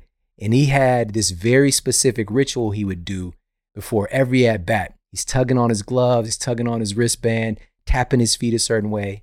He has this ritual he does. Might be called a superstition that he's employing. Is it based on some form of grounded science? Hey, maybe to him. And so this could be closer to parallel to superstition, unfortunately, because it's not grounded in science, why we have the practice in the first place. Now, my issue in bringing this up, again, because I was like, it, they must work because this is what our doctors do. But now, not only is it found to be not effective in that domain, this has been stretched out from the healthcare setting to our community at large. Surgical masks were developed to be used in surgery. Yet they've been found again to be ineffective in their purpose of reducing rates of infections But despite that, their role has expanded to people on the street. So you walk into your favorite coffee shop now, and it looks like you're in a hospital, right? So the barista brings you your coffee, and they're like, just the look of them and handing your, your coffee, they're like, I'm not a doctor, but I play one at Coffee Bean. You know, like this is what it all looks like for our our programming, our psychology. When we set foot into a building where I live in Los Angeles, it's you can't go anywhere without wearing a mask. Of course, you know, there's this interesting black hole that when once you walk to your table in a restaurant, you could take the mask off. You know, it's suddenly, you know, it's safe there. But other than that, you can't go anywhere without a mask on. And so when you walk into a place, it's as if you've walked into ground zero. It's as if you walked into the emergency department or the infectious disease ward at a hospital because everybody's wearing a surgical mask or some other type of mask. So I just want to point that out, that this is another thing, like where did all this come from? Does it, is it grounded in reality? I wish it was different. I really do. I wish it was like we just had some form of of real world research showing why this has been used in practice. And it seems logical, like you don't want to be spraying out your aerosols and droplets in an open wound or something like that. I get that. It's not to say let's not do that. But when you look at the data, it says that, hey, this doesn't really doesn't really matter. Now, I did mention that I see some efficacy with N ninety-fives, but that's not in all studies. A meta-analysis published in the Canadian Medical Association Journal that included six clinical studies and twenty-three surrogate exposure studies, the scientists found no significant difference between N ninety-five respirators and surgical masks in associated risk of laboratory-confirmed respiratory infection or influenza-like illness. Now, these are all real-world examples of how effective these masks actually are. Not speculating, not making gross assumptions. This is just looking at how things work in reality. Now is the point where we take a simple cost-benefit analysis. We look at the potential benefit that we might glean in some instances under some conditions for certain types of mask versus the potential detrimental effects seen in our peer-reviewed evidence. And this is highlighted by the controlled clinical study published in the journal Antimicrobial Resistance and Infection Control. And they wanted to find out the impact that N ninety-five masks have on our physiology. And they recruited pregnant healthcare workers to wear N ninety-five masks while doing just low-intensity activity. And the results of this study are really shocking. Wearing the N ninety-five mask reduced their normal volume of air displaced between inhalation and exhalation by twenty-three percent. The volume of gas inhaled or exhaled specifically from their lungs each minute was reduced by almost twenty-six percent. Their volume of overall oxygen consumption was reduced by almost fourteen percent. And the ability to expire carbon dioxide was reduced by almost eighteen percent. Now, again, even as I'm going through this data, I'm like, this has got to be what happens over time as we're wearing it for a long time. No, this happened within fifteen minutes. This happened within fifteen minutes of putting on that N ninety-five mask. They're literally inhibiting oxygen getting to the baby. And this is where the question comes from. Where, why was this trial even done with pregnant healthcare workers and not done? Why haven't we had the study done on other folks? It's because somebody saw like, hey, I know that mask is covering their breathing pathways. I wonder if that's affecting their baby. Like, let's check this out. It's by us having the audacity to ask questions. That's science. That's what we should be doing right now more than ever. We should be questioning everything. Now, another study, this was conducted by the C D C, published in the Annals of Work Exposure and Health, and it revealed that by wearing a mask, the highly thermosensitive nature of the human face and breathing pathways can be inhibited, leading to increased anxiety, elevated stress hormones, false suffocation alarm in the central nervous system, and panic attacks. We're negating the fact that we are human beings. Our design is to breathe freely.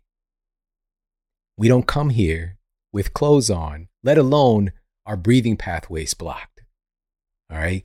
Clothing is a socially acceptable thing. All right. So we're not just bumping into people and causing friction. All right. But we've evolved throughout our millennia as a society, as a species, to breathe freely. Having an apparatus over our face is highly abnormal. And so we're negating the fact that there is a thermosensitive nature of our face and our breathing pathways. The human nose, for example, is designed to cool the air and to help to kind of filter out particles and, vi- and, and, and pathogens and things of that nature. But the cooling process is going to be dramatically inhibited when our face is covered. What can this lead to? We've already talked about it. A myriad of different potential issues. We can't just brush that under, under the table and say, you're not human. We're not human. You could put this over your breathing pathways and it doesn't matter. That's not true. Yet another peer-reviewed study, this was published in the journal Anesthesia, revealed that within just twenty minutes of wearing a mask, the mean end-tidal carbon dioxide level in test subjects jumped up thirteen percent. The researchers reported that, quote, the rise in end-tidal carbon dioxide is due to rebreathing of expired gas that is, quote, trapped in the respirator, unquote.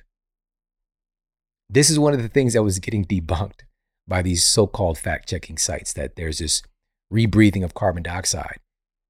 D- did they look? Because the data's there. They also noted that, quote, levels of end-tidal carbon dioxide have also been shown to significantly impair cognitive and psychomotor performance, unquote. Translation, you become a danger to yourself and others. Another study published in the journal Ergonomics found that even at low work rates, wearing the mask contributed to significantly higher levels of C O two rebreathing, with notable side effects such as fatigue, dizziness, headaches, and muscular weakness. And just focusing on one of these issues, being headaches. A recent study published in the B M J, the British Medical Journal, one of our most prestigious journals, titled, quote, Mask-Associated De Novo Headaches in Healthcare Workers During the COVID nineteen Pandemic. De novo being new or newly generated from this intervention. This study found that over fifty-one percent of healthcare workers experienced mask-related headaches. The majority of healthcare workers are experiencing mask-related headaches. And again, this is a symptom. What's the underlying mechanism? What's causing this symptom, this side effect? Because that's feedback from the body that something is wrong. And we're being told, ignore it. A little discomfort, it's to protect others. We already looked through source control and what the data showed. That narrative isn't really accurate. And in fact, what happens when we start to damage our own physiology? Is this creating a higher susceptibility to not just this particular viral infection, but what other? What, what about other infections? Bacterial infections? What about potentially acute damage? Because what we just went through, what was happening with the lungs in that study with pregnant healthcare workers, that is dangerous. That could damage their brain, could damage their lungs, could damage their heart. We can't act like this stuff is not happening. Another report published by the C D C titled The Physiological Burden of Prolonged P P E Use on Healthcare Workers details how N ninety-five masks can cause headaches, increase pressure inside the skull. That sounds terrible. That just, that just sounds terrible. Why would they even say that? Reduce cognition. Widespread activation of the sympathetic nervous system, increased anxiety, dysfunction of the cardiovascular system. These effects are well noted in so many studies, it's overwhelming. Yet this data continues to be ignored or suppressed as if it doesn't exist. What concerns me the most about this is the fact that instead of acknowledging the ineffectiveness of this and what's transpired in our culture, look, here we are almost two years later, we're still doing the same behavior. And we keep seeing these waves, we got all these different variants, and you know, we're not really looking at how can we actually get our citizens healthier and more resilient against infections? Because primarily the folks that are being most impacted, as we know, we talked about this many times on the show, is folks with underlying pre-existing conditions. And we are the most chronically diseased nation here in the United States in the history of humanity. And we're not doing anything about it. As a matter of fact, the mandates, the, our treatment of this has made our society far sicker than it's ever been. Like that. The rates of childhood obesity have skyrocketed. The report, report as of this recording just came out that is just devastating what's happening to our children, and let alone the rest of us. Now, instead of acknowledging that, we're just like, well, we'll just wear two masks. We got data on the two, the two mask thing that doesn't look good. And a two mask thing is supposedly trying to create a de facto N ninety-five. And we know that what is that N ninety-five? The side effects are even riskier than with surgical mask, cloth mask alone. So what do we take away from all this data that we've covered today? Well, humans are strikingly biased around this masking issue. That's one thing for certain. If they want to support their point, they'll extol the worst possible data imaginable to do it. And if they're not willing to change their perspective, they won't accept the very best data imaginable. The important takeaway is this intervention, based on the results of what we've seen as a society, has given people a false sense of security. Instead of forcing you to stay home, just put this mask on and you can go to work, you can go to school, you can go to sporting events, you can go on flights, you can go to concerts, you can live your life. Just put this thing on your face. It's created a really warped version of reality that all I need to do is wear this mask and I get to do all these things. Just put this one thing on our face and it unlocks all these opportunities. It's a false sense of security based on the data and also based on the results that's taken place in our society. And this isn't even to mention all the psychological ramifications that, again, goes against our very human design in the social brain, the newly discovered social human brain, especially for our children, that's required for the development of the social brain, the emotional intelligence, and being able to interact with humans, to understand expressions, to connect. And these things are also being infringed upon. And again, if it was based on logic and efficacy, I'd be the biggest proponent of it. And so by providing this false sense of security for citizens, you can live your life as usual, just put this mask on. It's caused us to avoid the real issue. It's caused us to ignore the most important thing for us to do, which is to get our citizens healthier, to get our families healthier, our communities that are flooded with disease, that are flooded with conditions that, that encourage and cultivate disease every single day. We're not doing anything about those issues. You know why? Because there's so much money being made by farming sick citizens. These industries that are telling us what to do, that are offering up advice about these things, like wearing masks, if we're honest about these organizations, they're being propagated by a healthcare industry and a pharmaceutical industry that exists only if we are in a disease state. If we dramatically decrease the amount of sickness in our culture, the two hundred fifty million of our citizens here in the United States, nearly two hundred fifty million of our citizens who are overweight or obese, the sixty percent of our citizens that have some degree of heart disease right now, the one hundred thirty million of our citizens who have diabetes or prediabetes right now, if we dramatic, if we slash those numbers by twenty percent, by forty percent, by half, those industries fail. They fail. They require disease in order to sustain themselves. Why on earth would they suddenly focus on getting us healthier when they've never done it before? Why would they do that? Instead, they create these overnight health advocates that are saying, I'm wearing my mask, I'm keeping other people safe. I'm wearing my mask, I'm keeping others healthy. I'm wearing my mask, I'm doing a healthy thing. I'm getting this new pharmaceutical intervention, I'm doing something healthy. I'm healthy.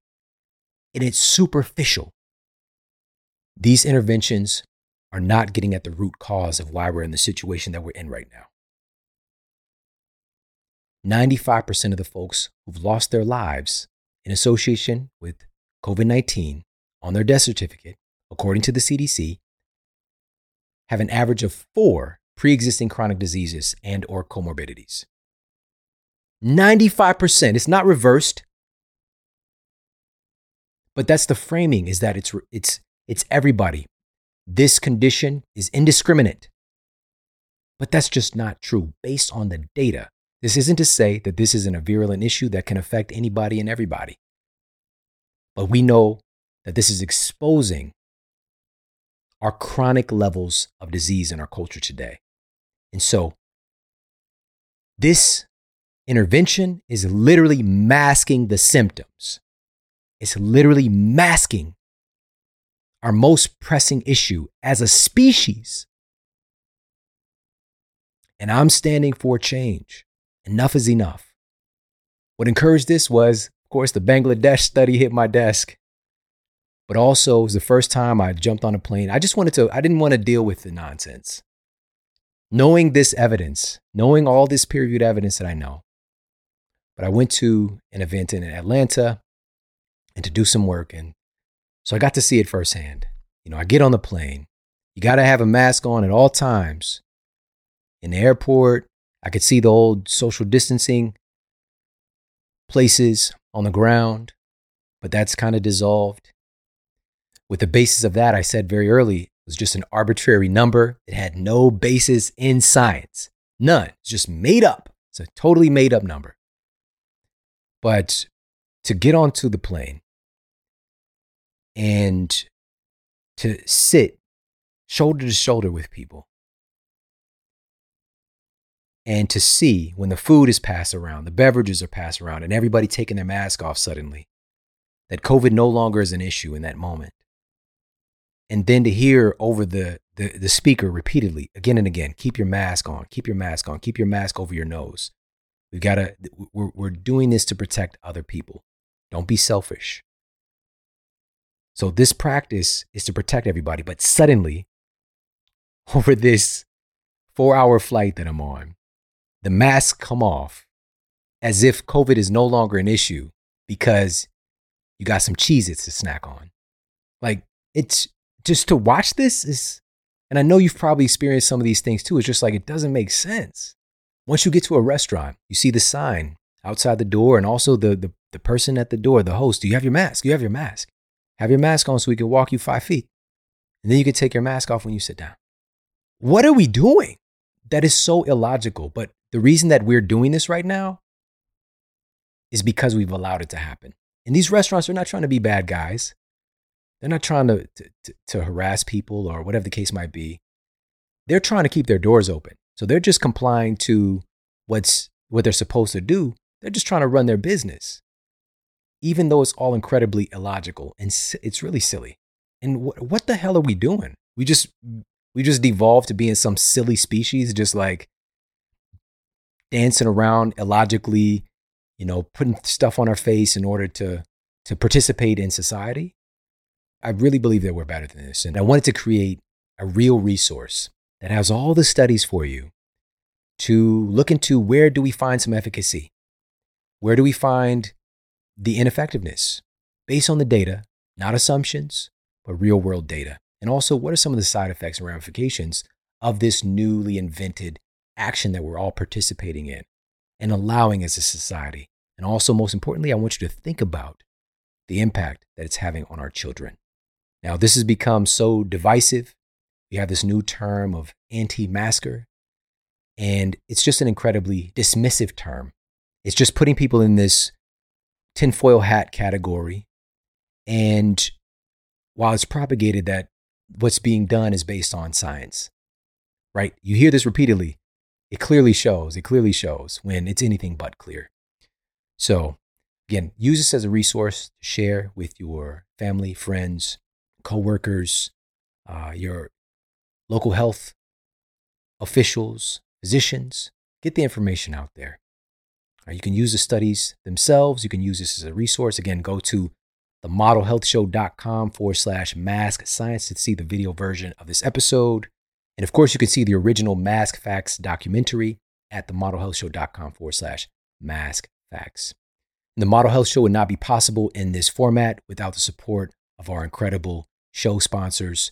And this is pointing to, again, what are we doing to actually get our citizens healthier through our nutrition, through intelligent interaction with movement and our sleep practices and things of the like. But what does the data actually show? And I only work with sponsors who I truly believe in, that I use myself on a regular basis. And one of the things that I use literally before recording this episode is my electrolytes. And electrolytes are also one of the most essential and simple nutritive factors in defending the body against infectious diseases. Very simple principle, because all of our cells, this sodium potassium pump enables our mitochondria to work, enables our cells to do all the stuff that they do. It's truly, truly based on the activity of electrolytes.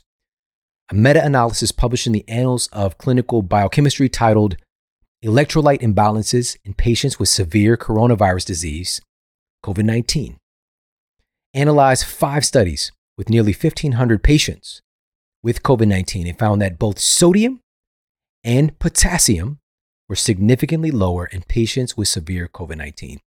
Getting our electrolytes fortified, including in these clinical trials, is one of the most overlooked, not talked about aspects of getting people well. Why do the electrolytes matter here? They're getting really pulled from the system for the body's inflammatory response, the immune response. We need to get those resources back into our system in an intelligent way. And also, a fascinating new study published in the journal Neuron found that magnesium is able to restore critical brain plasticity and improve cognitive function. Combine these together, sodium, potassium, magnesium in the right ratios, that's what you get with Element. That's L M N T. Go to drink L M N T dot com forward slash model, and you get to try Element for free. Just pay a little bit in shipping, and they're going to send this incredible electrolyte to your front door for you to test out. It is truly in a league of its own, providing protection and support for our immune system and also our cognitive function as well. Again, go to drink L M N T dot com forward slash model. And also, this time of year, we're leaning into cold and flu season as this is getting recorded. You've got to know at this point that some of the most popular conventional cough medicines are absolutely loaded with toxic chemicals. One of the most popular conventional cough medicines have things that are actually outlawed in other countries. So we've got these food dyes. We've got F D and C blue number one, F D and C red number forty, high fructose corn syrup, propylene glycol, saccharin. The list goes on and on. It's pretty terrible. It's pretty terrible. What can we do instead? And I highly encourage you to get this in your cabinet right now for your yourself and your kids, should you need it. A randomized, double-blind, placebo-controlled study revealed that honey was able to outperform a placebo and significantly reduce cough frequency and severity at night and improve sleep quality. Now, it's not just honey. Let me give you an, an added bonus here. My family uses Beekeepers Naturals Bee Soothed cough syrup. It's naturally powered by nature's most powerful immune supporters, pure honey, pure organic honey, elderberry, chaga mushroom, bee propolis, and olive leaf extract. Why is this formula so powerful? Well, a double-blind, placebo-controlled study published in the peer-reviewed journal Advances in Traditional Medicine found that after forty-eight hours of treatment with elderberry, coughing was relieved in thirty-one percent of patients versus the placebo. The study also noted significantly reduced fever, headache, muscle aches, and nasal congestion within twenty-four hours of treatment with elderberry. Bee Soothe contains no drugs, dyes, toxic chemicals, refined sugars. Highly, highly recommend checking it out.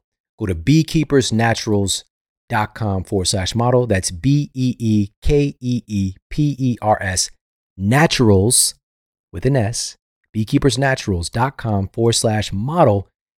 And now listen to this. We've gone from a fifteen percent discount. They're giving right now a special twenty-five percent discount. And it's more needed than ever right now. So pop over there, check them out, beekeepers naturals dot com. I can't say enough about the propolis as well. A peer-reviewed study published in the journal Antiviral Chemistry and Chemotherapy revealed that propolis has significant antiviral effects, specifically in reducing viral lung infections. There's propolis in the Bee Soothe cough syrup. There's also an incredible propolis spray that they have as well. Check them out, beekeepers naturals dot com forward slash model. I want to thank you so much for devoting your time with me and getting educated on this subject matter. It's of the utmost importance because it's one of those things that's really being propagated as a distraction. It's getting people fighting and being divisive. And is it even logical? That's the thing. We're fighting over illogical things and we're not getting to the root cause. We're not supporting each other. We're not loving each other. We're not extending compassion. And these things that we've been implementing have been literally pulling the strings, pulling at the fabric of our families and really devolving our humanity. Right now, we need more humanity. We need more love. We need more compassion. We need more understanding, but we also need more speaking up and standing up for what's true and sustainable, truly for the greater good of all of us. And so, regardless of what's happening with our friends and family and their beliefs, how can we still extend ourselves in a way to add some value to their lives, to support them with their exercise routine or something healthy with their food or making sure that they're getting adequate rest or doing something to reduce their stress? Let's do things to bring us together, to unify us so that we can have these conversations. And that's what's most important right now. So I appreciate you so much for tuning into the show today. Please make sure to share this. Share this adamantly with the people that you care about. We've got some incredible episodes coming your way very soon, so make sure to stay tuned. Take care. Have an amazing day. I'll talk with you soon. And for more after the show, make sure to head over to the model health show dot com. That's where you can find all of the show notes. You can find transcriptions, videos for each episode. And if you got a comment, you can leave me a comment there as well. And please make sure to head over to iTunes and leave us a rating to let everybody know that the show is awesome. And I appreciate that so much. And take care. I promise to keep giving you more powerful, empowering, great content to help you transform your life. Thanks for tuning in.